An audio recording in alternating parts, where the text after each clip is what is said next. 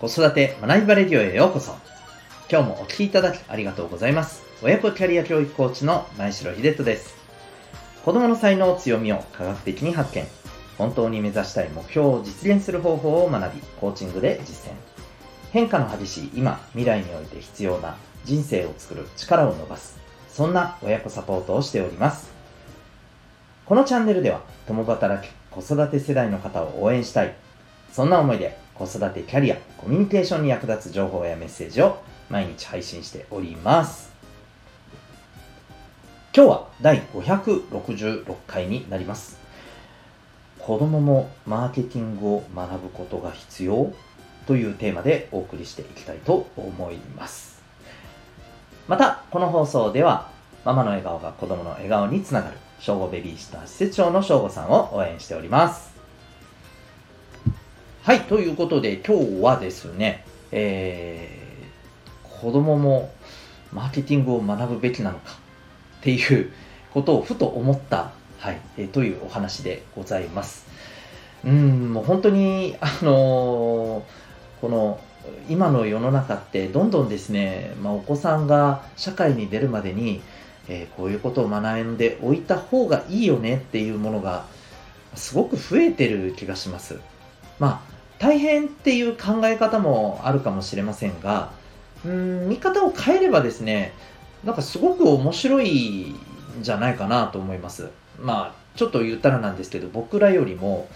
大人になってからのなんか人生ってもっともっと楽しくなるんじゃないかなと、まあ、そんな気もしているんですよね。うん。で、えっ、ー、と、まあ、それはともかくとして、その、いろんなことを学ぶべきではないかの一つに、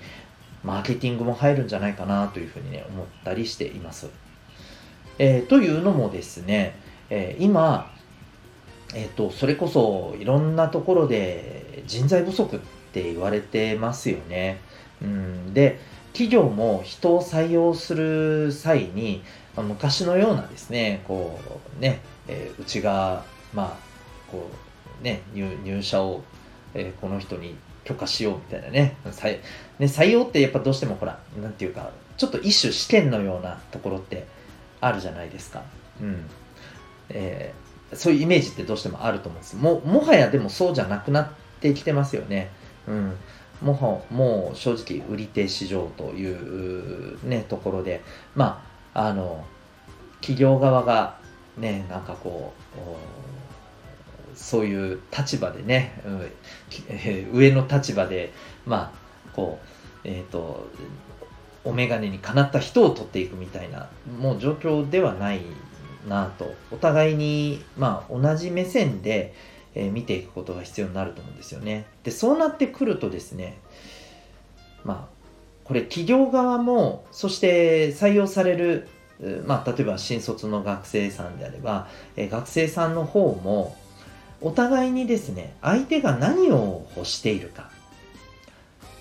ここを汲み取れるかどうかが結局大事になると思うんですよね。まあ、あの、コミュニケーション力と言って、えー、しまうこともできるとは思うんですが、えー、その中でも、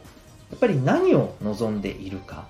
うん、やっぱりビジネスですのでね、はい、えー、そこは、えお互いのこの主目的というか、うんえー、お互いが目指したい、えー、ところっていうのを、まあ、しっかりとですね、やっぱり共有というか、お互いにそれをちゃんとね、え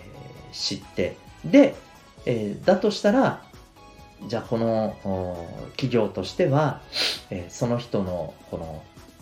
ニーズとか、え、そういったことを踏まえた上で、うちに来るとこういうことが、え、まあ、望んでることが実現できるよと、うちの会社ではこういうことが、あの、できるんだよということでね、えまあ、ぜひうちに、え入ってほしいというふうな、まあ、あのアプローチをかけるわけですし一方で、え、まあ、雇われる側ね、えー、まあこれもね、この雇う雇われるの言い方も あれですけど、学生側からしてもですね、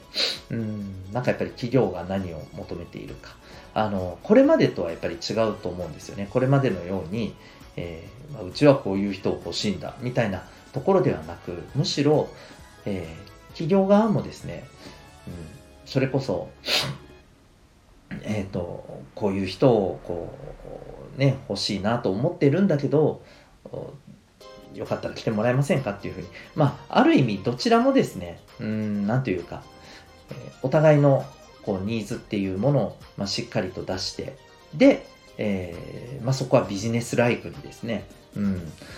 まあ、お互いが、えー、じゃあこの会社で、えー、働く、この会社で、え採用するっていうことで、お互いに、うん、あ、ここだったらじゃあ自分の目的っていうところとね、あの、一致するなということで、えそれでね、まあ、採用が決まるっていう風になっていくと思うんですよね。うん、なんか、どこかで、え見た記憶があるんですけど、リレーションシップ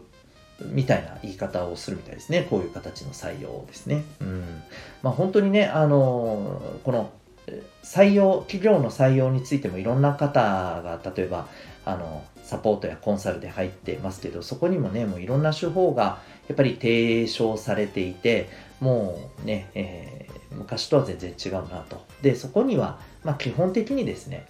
まあ、コミュニケーションというところもそうですけど、特にやっぱりお互いのニーズ、目的が何かっていうことを、まあ、しっかりとキャッチしようとする力。えー、まあ、それって結局ね、マーケティングの部分になると思うんですよね。どんな市場にどんなニーズがあって、じゃあそれにどう応えるかっていう、えー、ものをね、考えていくわけですから、えー、まあ、ある意味、これ同じ共通する部分だと思うんですよね。うん、以前あの行動経済学とかこういったこともあの学ぶ必要がやっぱりあるんじゃないかなという話を、え、ここでさせていただいたことがありますけれども、うん、やっぱり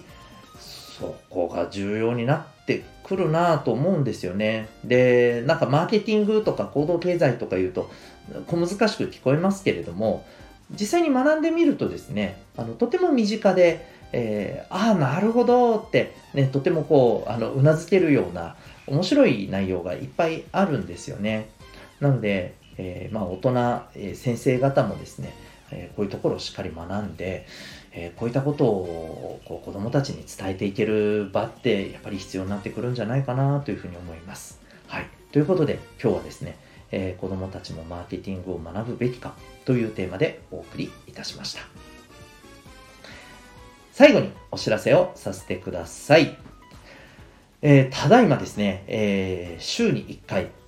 オンライン、対面、えどちらもできるハイブリッドの形でですね、え生まれながらの脳の特性を知るための、えそんな、まあ、セミナーをですね、え1時間、え提供させていただいております。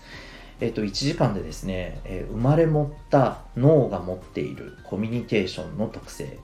えー、物事の考え方の特性、うん、あるいは、えー、目とか耳とかね、えー、こういった五感の使い方、えここにも特性ってあるんですけどね、こういったですね、え脳の特性が科学的にかつ簡単にわかるというですね、まあ、そんな内容のセミナーをしております。うん、今怪しいと思われ方、思われた方いらっしゃるかもしれませんが、え実はこれですね、日本に入ってきたばかりですけれども、ヨーロッパではですね、すでに200年、えー、学問として研究されております。あの、ヨーロッパにはですね、えー、これについての、まあ、専門の大学の学科もあるというぐらいですね、実はアカデミックなお話だったりします。じゃあそれって何なのっていうと、実は指紋なんですね。えー、指紋から脳の特性を見ることができるんです。一体なぜそんなことがわかるのか。そして、えー、じゃあ自分はどんな特性を持っているのか知りたくありませんか。えー、そんなセミナーをですね、えー、今、週に1回ですね、ハイブリッドで実施しております。えっ、と、お子さんと一緒にですね、お受けいただいたらですね、お子さんの指紋もですね、合わせて、はい、あの、診断させていただこうと思っております。え指紋ナビ、指紋の分析に興味がある方は、え概要欄にリンクを貼ってますので、ウェブサイトをご覧になってみてください。申し込みもそちらから可能でございます。全国どこからでもオンラインでも受講できますので、えー、ぜひ、え見てみてください。それでは今日も最後までお聴きいただきありがとうございました。また次回の放送でお会いいたしましょう。学びようき一日を